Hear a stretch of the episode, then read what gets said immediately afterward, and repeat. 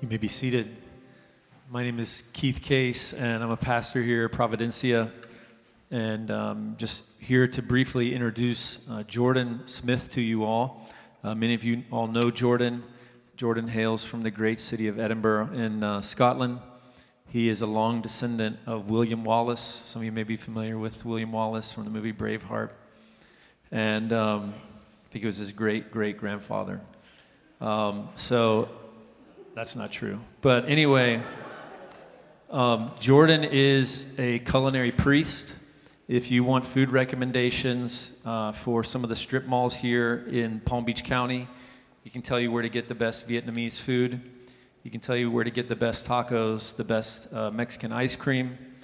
Uh, he can take you to the best Indian cuisine here in Palm Beach County, which is very thin.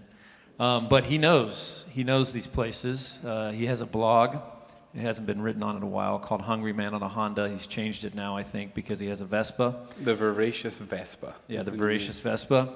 So things are looking up for Jordan. He's upgraded from Honda to Vespa life. Um, Jordan is also, this is on a serious note, he's also the chair of the White Caucus here in uh, Palm Beach County. Uh, for organizing against racism. As many of you know, we've been a part of a thing called the Conversation with Tabernacle Missionary Baptist Church, which Jordan heads up. And uh, out of that, the Racial Equity Institute uh, asked Jordan and actually Scott Hansel, who is an elder here at our church, to head up the White Caucus here in our city. And so grateful for his leadership in that space as well. He's also a pastor at Memorial. Uh, that's where they pay him. And uh, he does all these things for our church on a volunteer basis. And he's been here since the beginning. And his voice and his fingerprint is all over this church. And for that, we're grateful. I will just say this before I invite him up. Jordan is a brilliant man. I knew that from the first time I met him. And I, I love his perspective that he brings, being uh, not from the U.S. I had a teacher in college who was from the UK, from London, and she made me get a map of the world that was not American centric. And I said, What do you mean? And she said, You know, not with America in the middle of it. And I just was kind of taken back by that and how America so often thinks that we are the center of the world. And the map she made me get had Britain at the center of the world. But anyway, um, still, the perspective, it's so helpful and it's so healthy, and, and Jordan has really challenged me. But what I wanted to say is this there's no one in this city that I have had more fun playing with than Jordan. He has the spiritual gift of playfulness. So if you know him, if you've been around him, especially at a party, uh, you know how much fun he is. So without further ado, Jordan Smith.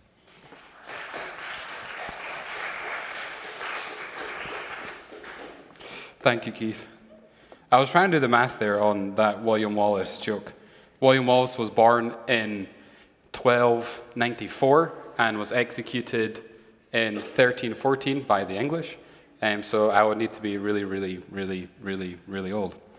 Anyway, so I am fun, but today I'm talking about heaven and hell. You know, just like begin the year off on a nice, easy foot, ease our way in there, um, and just dip our toe in the waters of all things theology. Heaven and hell. It's a hell of a problem. So today we're really just going to, we have a whole month of exploring reimagine eternity. So my hope for today is just to kind of set the table of what are some of the factors at play in the way we think about heaven and hell. What are some preconceived notions we all hold? What are some historical, philosophical things that have influenced those? And what can we sift through and get to what does the Bible actually say about heaven and hell? So we want to look at what's being said. We want to discover what's behind that historically, philosophically, literally, and then we can say, how can we live now with the perspective of eternity? Those are the three things we're going to explore a little today. I'm sure you are all aware that the news this week has been kind of crazy. Um, there was the drone assassination of an Iranian general, Soleimani, um, at Baghdad airport. And that caused for three days World War III, hashtag WW3 to trend. And we're all thinking, what on earth is going on? Are we going to go to war with Iran? That does not sound like fun. Are we going to get called up as conscripts? Are we going to have to start training for a war?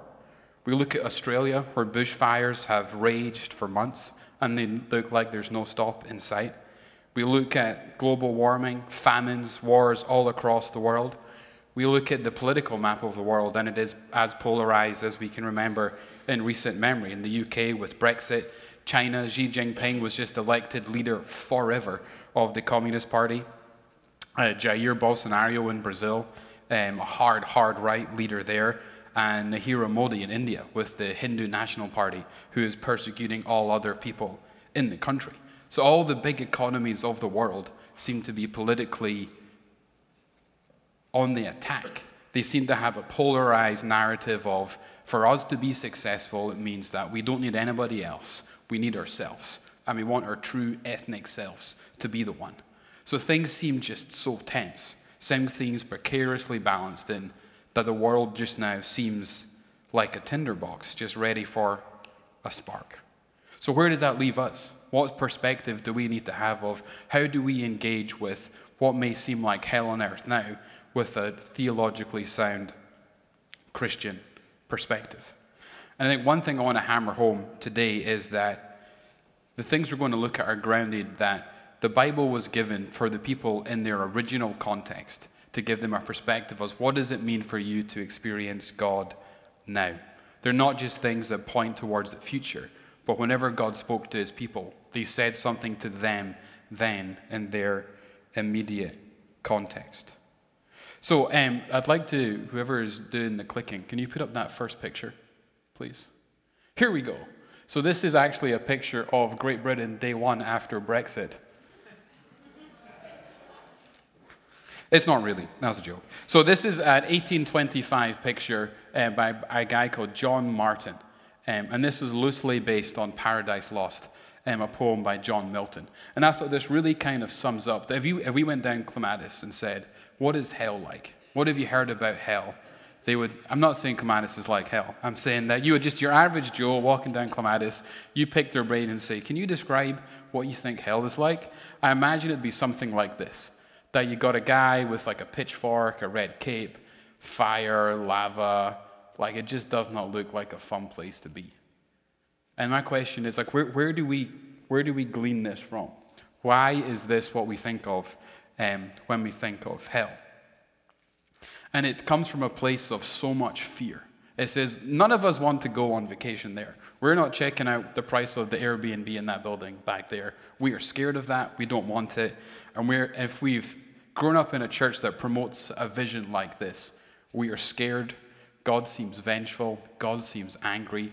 And we walk on eggshells to make sure we do the right thing so we don't end up somewhere remotely like this. But my question is where does this all come from? Where do we get this picture from? I mean, think of also the cultural fallout that this creates. Is that if this, were, er, if this were the earth is going, we don't want to have anything to do with that. We want to remove ourselves from culture. We want to become separate from culture. Because if God is judging culture, and this is where that ends up, we want nothing to do with that. And I think that's where we start to see Christians throughout history completely withdrawing from culture and saying, culture is bad, culture is tainted, and this is where culture ends up.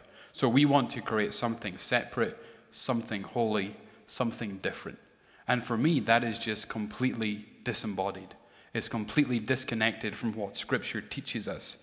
And we need to flip our perspective and say that this comes from a thousand different places, and not much of it is rooted in Scripture. So, how can we parse apart what from this is real and what from this is motivated by history, by literature, by our country of origin. There's so many factors at play that make us think that this is what hell is like when we talk about hell. There's also, I'm sure some of you have heard, um, a guy called Dante. Um, who wrote a book called The Divine Comedy at the start of the 1300s. And that was very influential in starting to paint the picture of what hell is actually like with the fire. And he wrote this in a time of personal journey himself. He had been kicked out of the Italy wasn't formed as a country that, at that time. He lived in the northern part of Italy near Milan now, and he was kicked out for supporting the wrong political party. And in his time of exile was when he wrote this book. And it was his struggle, and it was, his, it was an allegory of his struggle and his wrestling with What does it mean for me to walk with God when I have been kicked out of the place I call home? So I'm just going to read a few um, verses from the Old, or mostly the New Testament, pardon me, um, that speak to hell. So this is from Matthew 25 46. And these will go away into eternal punishment, but the righteous to eternal life. These will go away to eternal punishment, but the righteous to eternal life. And I think that's a dichotomy we're all familiar with. It's one or the other.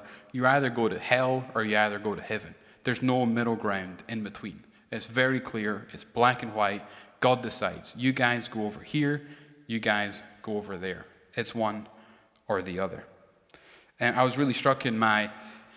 Um, I had a friend who was a, a he was a pastor. He was from um, Jordan, um, and he was talking in a class one time about the parable of the sheep and the goats. Are you all familiar with that one? That, that God is separating the sheep to this side, the goats to that side. And in, in my head, I'm like, sheep are little white things that are all nice and fluffy, and goats are kind of, you might see them on a yoga mat, or they're kind of like little fuzzy little brown things that look really different. So I'm like, it's black and white, it's clear. Sheep go there, goats go there. And he just kind of sat back in his chair and laughed and said,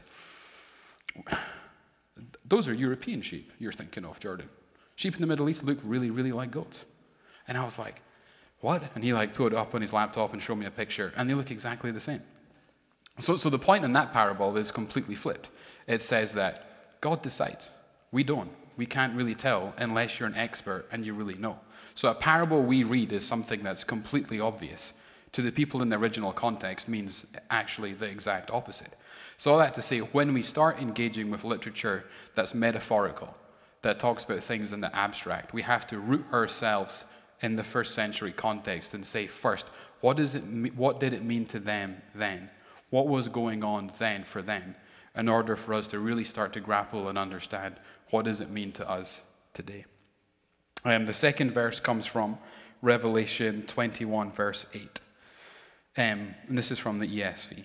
But as for the cowardly, the faithless, the detestable, as for murderers, the sexually immoral, sorcerers, idolaters, and all liars, their portion will be in the lake that burns with fire and sulfur, which is the second death.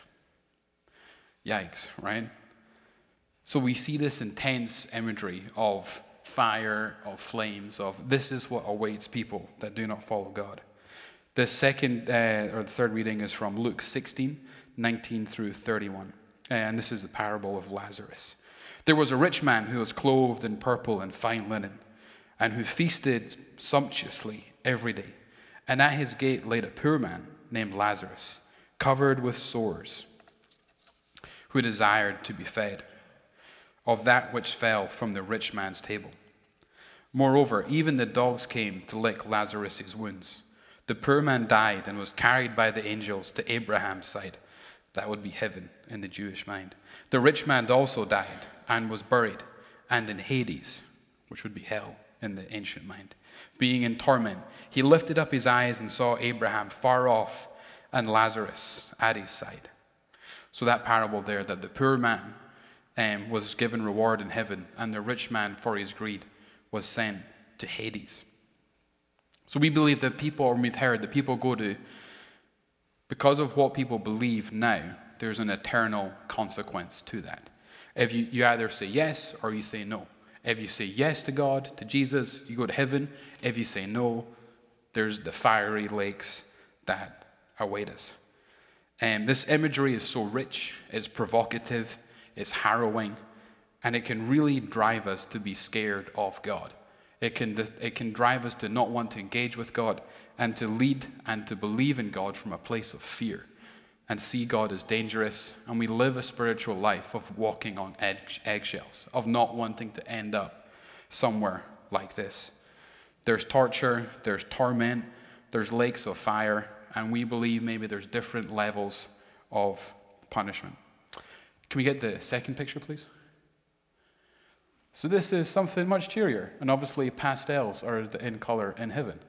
So, this is a clear picture of what I think is, comes to mind when we think of, of heaven. We have clouds, we have angels, maybe a few little harps, some songs going on, not much clothing. Like everything's all just kind of innocent, celestial, and we're all just kind of like hanging out in the sky.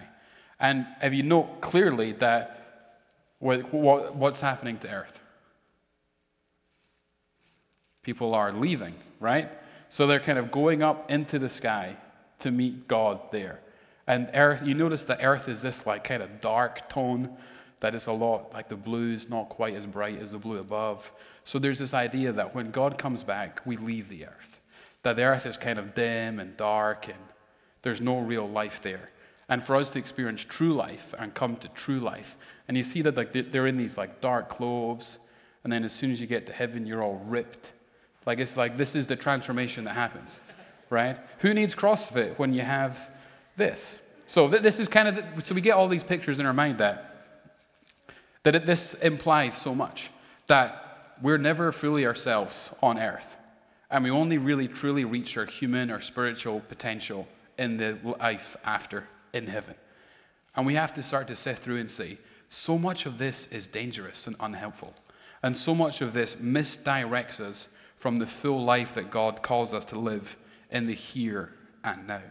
If we live a life that is entirely focused on the future and the life to come, we miss so much of what God calls us to inhabit and embody in this life, here now on earth, as it is in heaven, as it says in the Lord's Prayer. Um, a few verses that speak to heaven from the New Testament.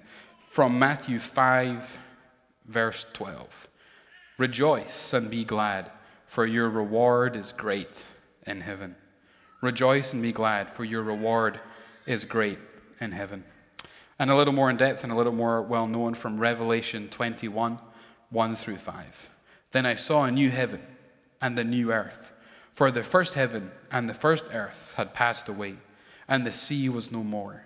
And I saw the holy city, a new Jerusalem coming down out of the heaven from God, prepared as a bride adorned for her husband.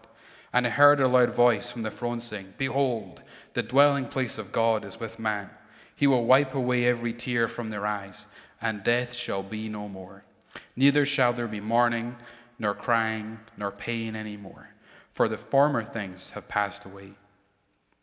And he who was seated on the throne said, Behold, I am making all things new.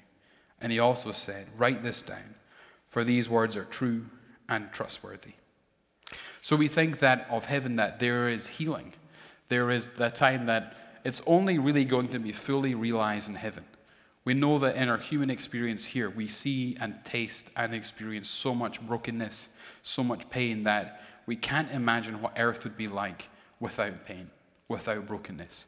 So we go to a place of, for God's presence to be real and for us to truly experience that life that God calls us to, we can't comprehend what it means for the world to play a role in that. Because it's so entrenched within us that the world is broken the world is dangerous. The world will corrupt us. And we have to remove and even purge ourselves from the world's influences to be a true, obedient Christian. Um, the verse that we kind of, so we're kind of jumping around a bunch of different verses today, but in your little bulletins, the one that we had framed this sermon on um, is 1 Thessalonians 4 um, 17, which, if any of you have seen the Left Behind series, um, this is like where that idea comes from and is based on. Uh, 1 Thessalonians 4:17. After that, we who are still alive on their left will be caught up together with them in the clouds and to meet the Lord in the air. And so will be with the Lord forever. Um, in theological jargon, um, this verse and this kind of theological idea of people going up, on one hand, is called the rapture, um, but more theologically and specifically, it's called the parousia. So in, in Greek, the parousia would be a procession. So if Caesar won a war, when Caesar won his Gallic Wars, um, that the people lined outside of Rome for four miles. There was a huge line that welcomed the victorious soldiers in. Caesar came in on his white horse as a victor, and the people of Rome came out to greet their victor. And this is the language that's trying to get across here is the people of God will come out to greet Jesus as he comes back to heaven, comes back to earth. So that's where we get this idea of, from that one verse, is where we get the idea of we will leave this earth and we will go up to be with God in heaven.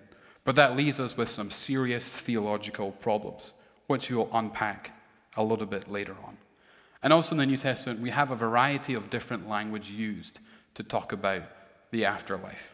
We have heaven, and we have the criminal on the cross. Jesus says, Today you will be with me in paradise. A really ambiguous word. Um, and we have to engage what does it mean for the people then, and how can we translate to that now? But what we're left with, in the way we so often talk about heaven and hell, is something that is removed from this earth completely, removed from the physical experiences of our bodies, and is something that's completely disembodied from a holistic perspective of the person, of someone that is spirit, someone that is flesh, and someone that is soul. And it leaves a significant problem for us to engage with. What does this mean for God's plan for creation? What does this mean for God's redemption of Eden? That there's an entire arc of the biblical narrative that says God is redeeming, God is restoring, God will rebuild, God will rebuild. And at the very end of that, arc of redemption, we say, actually, God's not going to rebuild. He's going to, re- he's going to destroy and start again somewhere up here. And for me, that is a big theological problem. What is the continuity, and how can we connect a robust understanding of heaven and hell with that theological arc of continuing to restore, rebuild, and redeem the earth, not just destroying it and taking believers somewhere up here? Um, so we're going to briefly, in around five minutes, talk about 2,000 years of history um, and how this has all come together. We often go to Revelation as the place where we understand and where we go to when we th- think about heaven.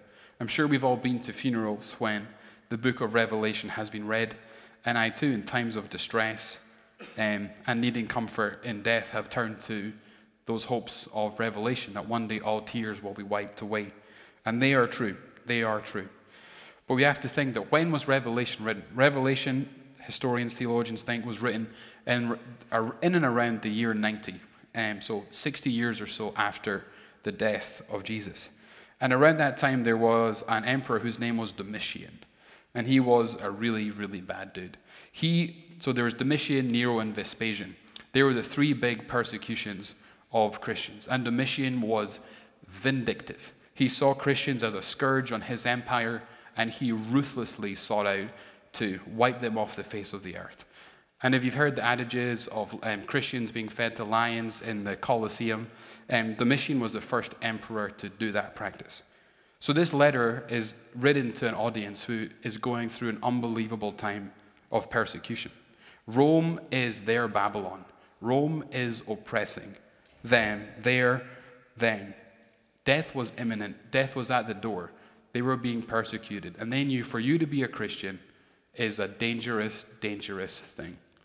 So, for a biblical book to be given to this people, but that doesn't apply until the future, would just be cruel and mean. God wants to speak into those people's lives.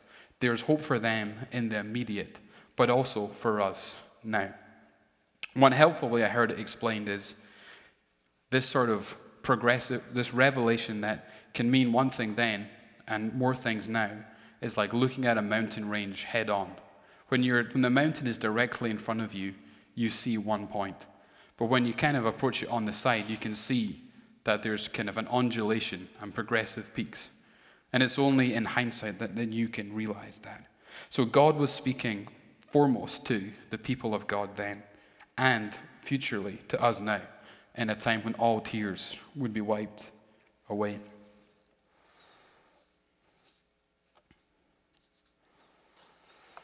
And then we go again to, um, as we spoke about in the, the first picture we saw of Dante in, in the Middle Ages. The life expectancy was short. There was plagues, there was warring nations, there was complete political instability. They lived such a different life than we do now. That those sort of imageries of death were so much more present to the people then. And importantly for us, um, at the time of the Reformation, which birthed the Protestant movement, and it was birthed out of a critique of what the Catholic Church, or the only church at that time, was preaching. And it was partly it was preaching control. It says that you guys, you don't really need to read the Bible. That's only for the priests to do, and we'll tell you what it means. So it was complete control. They did not have access to the Bible in their own language. It was only what the priest told them, it's what they would know of the Bible. It's a reaction against control. And when the Enlightenment was birthed, it says that man, man can discover all things through his mind, through knowledge, through discovery. And the unlimited human potential is stored within us all. We reject the spiritual because we can't define that. We can't really clearly understand that. What man is interested in is defining things, understanding things, and using logic. And our Protestant tradition comes all from that part of Western Europe, which is so en- entrenched in that mindset of understanding, compartmentalizing, and saying, what does it mean to understand and to know? I know God through Scripture, I understand God through theology, and there's a rejection slowly of the spiritual. So, for us to think about heaven redeeming the physical is a disconnect to that stage from history from which it comes. And we kind of fast forward into more like the turn of the 20th century, so around the year 1900. Um, the famous Welsh poet, um, you may have heard this at funerals also, he has a, a line that says, in speaking towards death, he says, Rage, rage, rage against the dying of the light. That there's this existentialism, this nihilism, um, which Nietzsche and other guys are really influential in building, that after this, there's nothing. Because we can't understand it, we can't know it. This is all we have. So we reject anything beyond that.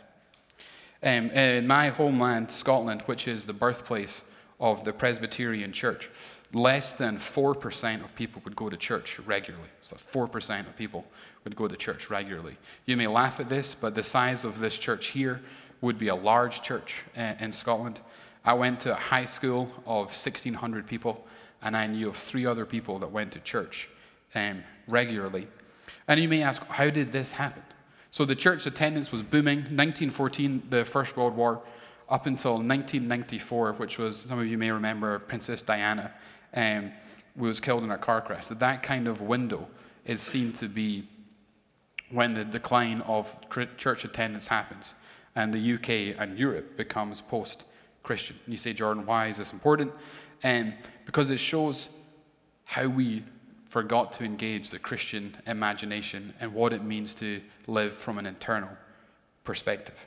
Um, in World War I, 1914, just before that, the British Empire had conquered the world. There was a phrase that it was an empire in which the sun never set, as far east as Malaysia and Singapore, and as far west as Canada and all the other colonies. Europe, New Zealand, Africa, Asia, it was all over the place. And what it was driven on was human potential. Man has unlimited human potential. We can discover all things, we can know all things, and we can harness the power of God within us all. That is all up here. And just at the turn of the 20th century, they looked around and said, Look what we have done. Look what we have conquered. Look at the advances in technology we've made. Look at the advances in medicine we've made. We have done this all. And they felt that they were getting closer and closer to God, taking them away for accomplishing the Great Commission. They believe, look, God, look what we've done. We've brought civilization, we've brought Christianity to all corners of the world. And it was just around about this time, in 1889, in a little town in the south of England um, called Plymouth, where and the denomination I grew up in, actually, the Brethren, started to think about this idea called dispensationalism, which is where at the end we would all be taken up. So, this is where the idea starts to come into place at the time in history where it says, man is conquering, man is doing it all, man is achieving, and God, like, we've graduated, we've done. It's time for you to take us up to be with you. But then, not long after that, you have World War I. Not long after that, you have World War II. You have the Spanish flu, where a huge proportion of the world population dies. And gradually, there's war after war after war. Man starts to harness more of its potential for evil, for destruction. And we come to the end of the 20th century, and man is saying, What have we done? What has happened in this past 100 years? And what has happened is that they have stared the darkness of human potential in the face. Man's potential for war, man's potential for destruction, man's potential for greed, and man's potential to destroy one another. That 100 year gap really shows the swing from we've not engaged, we've not participated, We've not, left, not lived from an eternal perspective. And my continent, Europe, just now has very little Christian presence. And I think part of that is to do with its unwillingness historically, not necessarily a fault of their own, to not want to engage to transform culture, but to just transform their spiritual, or just to transform the internal. But God is calling us to a radical perspective of if we want to live from resurrection, if we want to live from that eternal perspective, it means bringing glimpses of heaven now on earth as it is in heaven. We think also of the Jewish view, and when they thought of hell, they spoke in the terms of Sheol, which was the same word for the depths of the sea. It was this ambivalent place of rest where good, bad, and everybody in between went, and that judgment would happen at the end, all together at one time. There's no real understanding of personal salvation. You were saved because you were Jewish. So I think this starts to, this kind of whole philosophy of not engaging with culture, not wanting to see it transformed, gives us some pretty major headaches in how we engage with culture. And we'll go through those quickly. So it gives us permission to reject culture. It gives us permission to say, culture is not important because I'm not part of it, because I belong to somewhere else. So we don't engage. And we can also create just weird Christian subversions of what is going on in culture. But yet we're called to engage and we're called to transform culture. Secondly, it says that the world isn't important. If it's getting destroyed, who cares about global warming?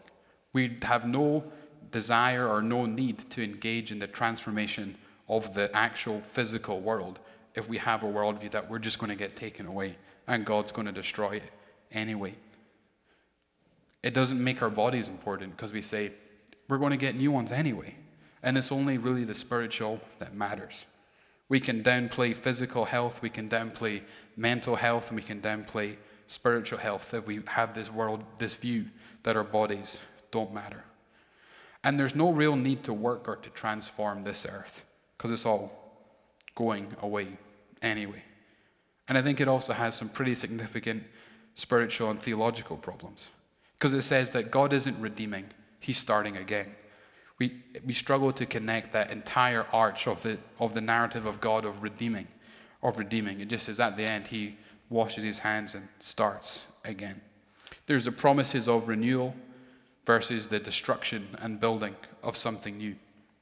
And also, it, views, it enables us or it shows God as someone who wants to punish, someone who's angry, and someone who's vengeful.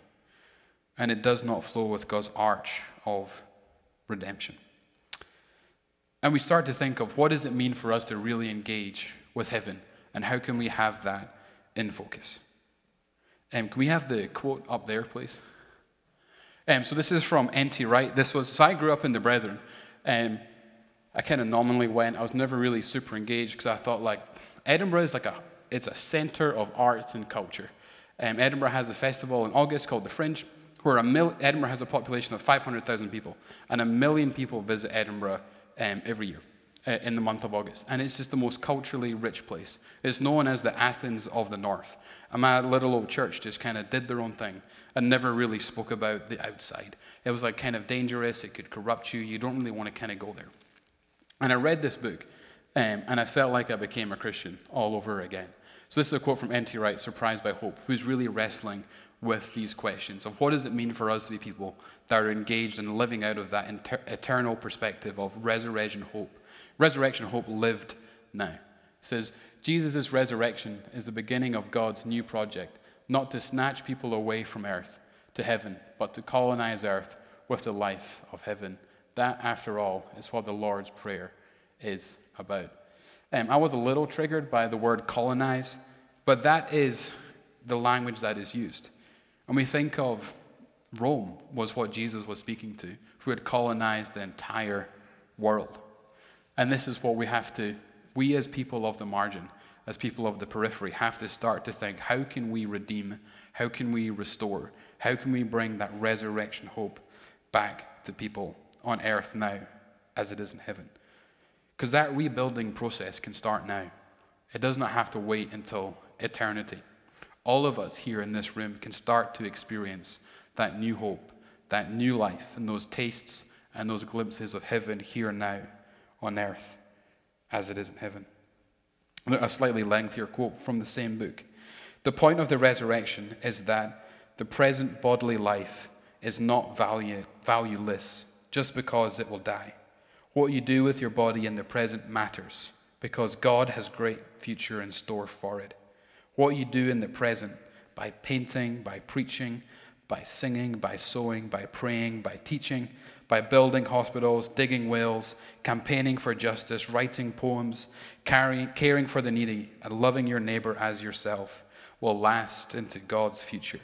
These activities are not simply ways of making the present life a little less beastly or boring, and a little more bearable until the day when we leave it behind altogether. As that I'll fly away hymn says. They are part of what we may call building for God's kingdom now. So, all the things we do with our life now matter immensely. It's not just whether we say yes or no to God, it's to what extent are we living a fulfilled, full, flourishing life now through God's power.